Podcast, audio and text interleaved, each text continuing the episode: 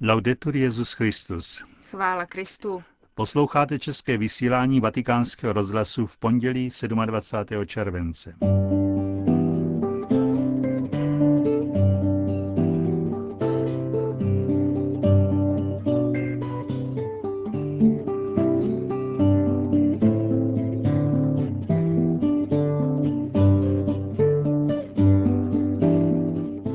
Aktualitách z dovolené svatého otce se vrátíme k situaci v Koreji. Hezký poslech vám přejí Josef Koláček a Markéta Šindelářová.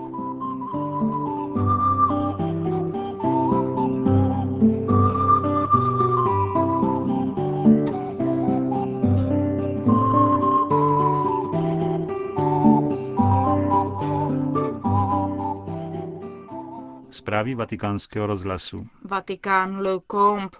Jen několik dnů dělí Benedikta XVI. od konce jeho dovolené, kterou tráví ve Valle d'Aosta. Do Říma, tedy přesněji do letního sídla v Castel Gandolfo, se vrací ve středu. Le Combe včera zaplavili tisíce poutníků, kteří přišli na polední modlitbu Anděl Páně se svatým otcem. Hovoří ředitel vatikánského tiskového střediska otec Federico Lombardi.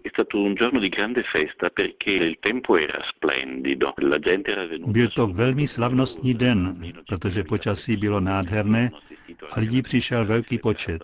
Nejméně pět tisíc se jich účastnilo také mše svaté, kterou sloužil biskup Aosti. A pak setkání se svatým otce bylo velmi slavnostní a srdečné. Bylo vidět, že je v nejlepší formě a že na nedávnou nehodu lze pohlížet jako na překonanou. Obraz svatého otce, který s nehybněnou rukou uděluje s velkou radostí požehnání, vyvolává sympatie a blízkost těch, kdo v těchto dnech s láskou sledují. A pak po modlitbě Anděl Páně se svatý otec také pozdržel u některých skupin, především u nemocných, byl to velmi důležitý okamžik setkání. Včera Benedikt XVI. také, jak je při podobných příležitostech časté, obědval s několika hosty, například s turínským arcibiskupem kardinálem Poletem a biskupem Austy monsignorem Anfonzim. Ano, to je běžné, že při takových příležitostech svatý otec pozve pár hostů, podle toho, jaké možnosti nabízí prostor v jeho rezidenci.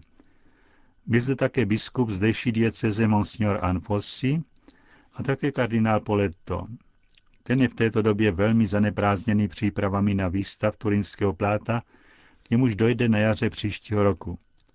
To představuje velkou církevní událost a přitahuje také pozornost na turinskou arcidiecezi. Kardinál Poletto svatého otce o těchto přípravách pochopitelně informoval a znovu ho na tuto událost pozval. Svatý otec, jak už řekl také dříve, když se o výstavu hovořilo, potvrdil svůj úmysl být v Turíně této události přítomen. Datum bude ale teprve upřesněno. Blíží se odjezd Benedikta XVI. z Le Combe.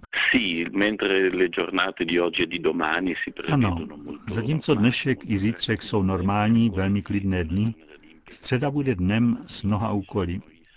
Dopoledne bude rozloučení s pořádkovými silami, s požárníky, civilní obranou, se všemi těmi, kdo vykonávali svou službu při pobytu Benedikta XVI. v Le Combe a zajistili jeho bezpečnost a klidní průběh.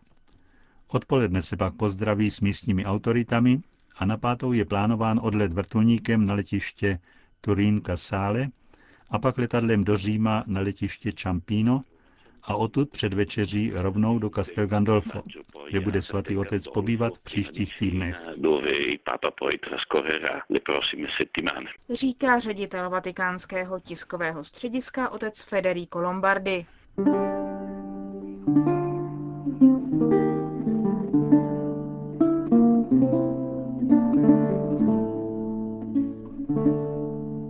Popravena za to, že darovala Bibli.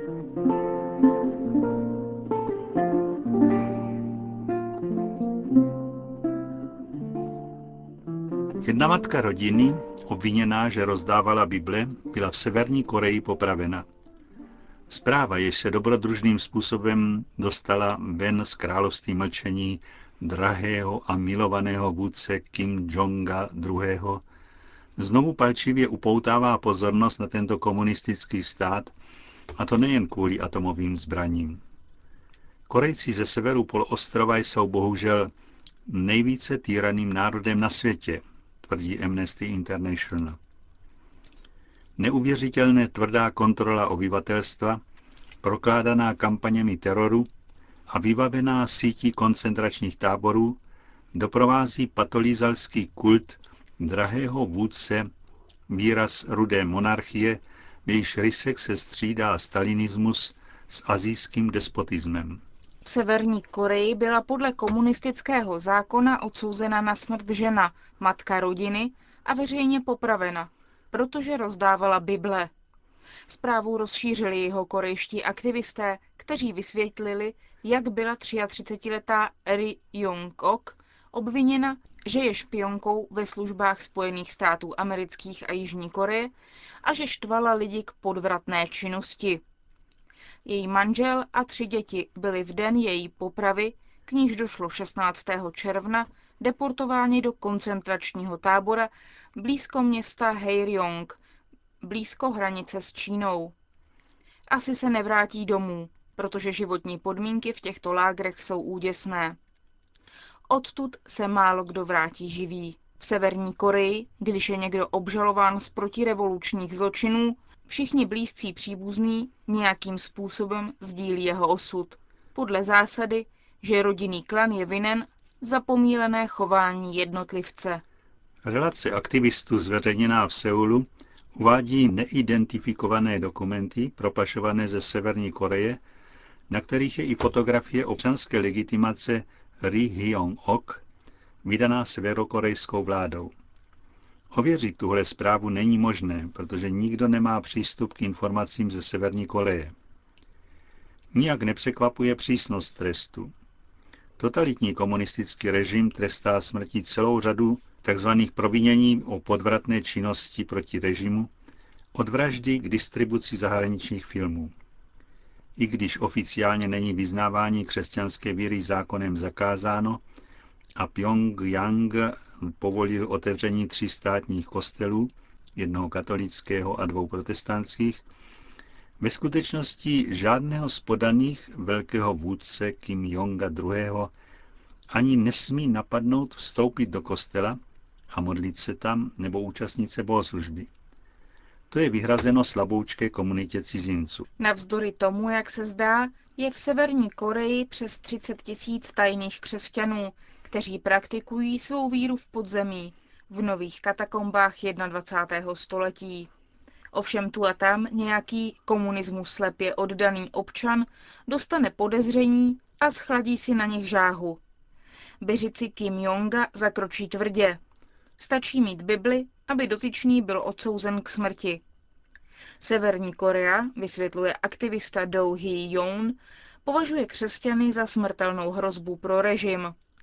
Vyšetřovací komise o zločinech proti lidství se sídlem v Soulu referovala o další děsivé události.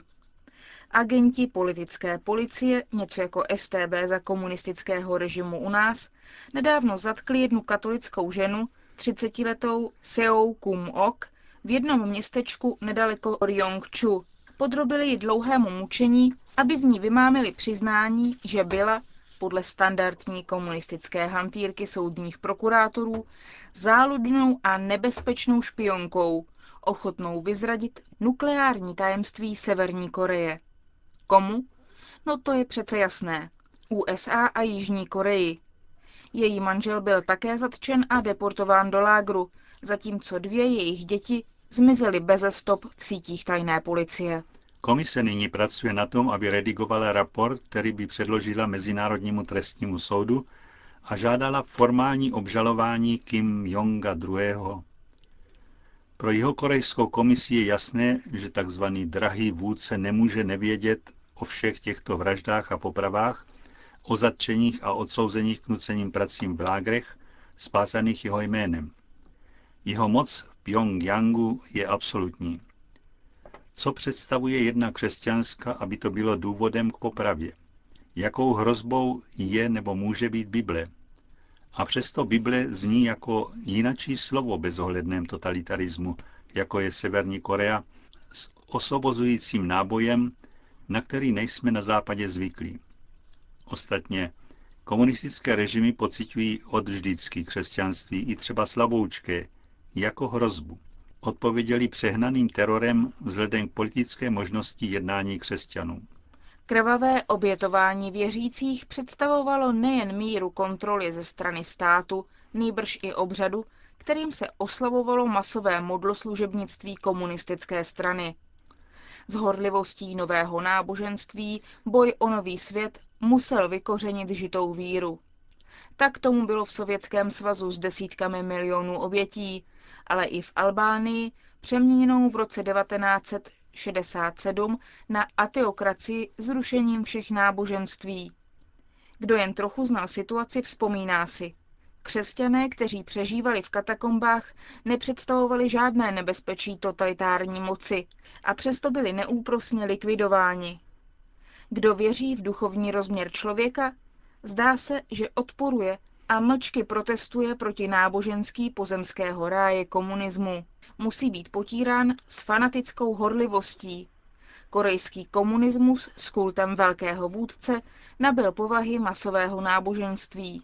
Jsou to dějiny slibovaných rájů, které se stávají koncentračními lágry.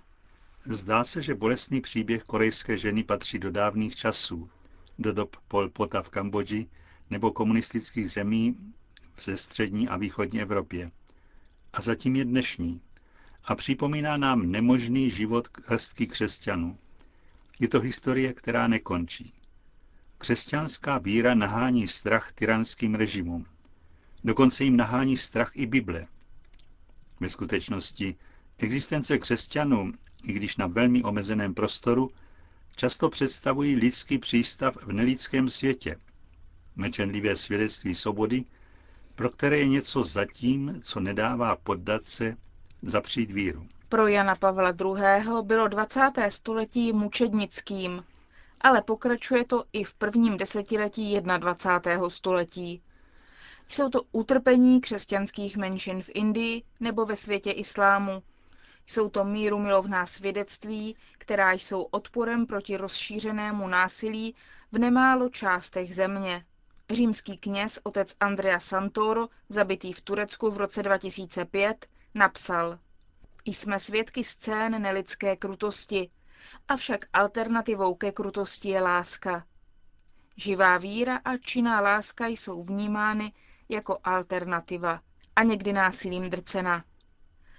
A co tak postavit svou víru a svou lásku vedle té, jakou byly naplněny 33-letá Ri Hyong-kok a 30-letá Seong Kum-ok až ke chvíli popravy. A protože láska nepomíjí, jejich láska k Ježíši Kristu stále plane, zvláště pro nás.